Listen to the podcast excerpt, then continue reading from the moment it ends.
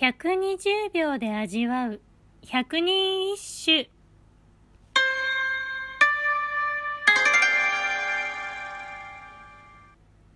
第74番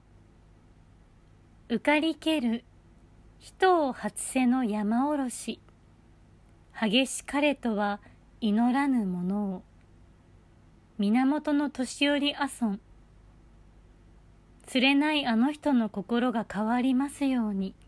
と初瀬の観音様にお祈りをしたけれど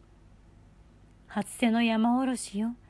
お前のようにもっと激しく冷たくなれなんて祈らなかったのに。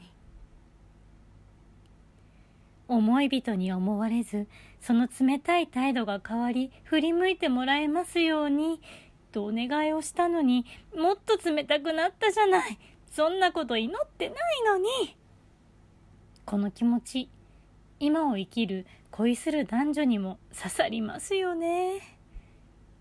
この歌「祈れども会わざる恋」というお題で読まれたもの。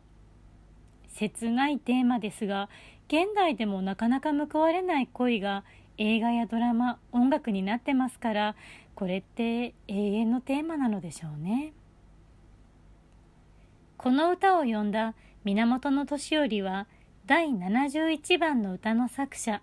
大納言常信の息子で父譲りの多芸多彩っぷりは歌だけでなく雅楽や書にも通じていたとされています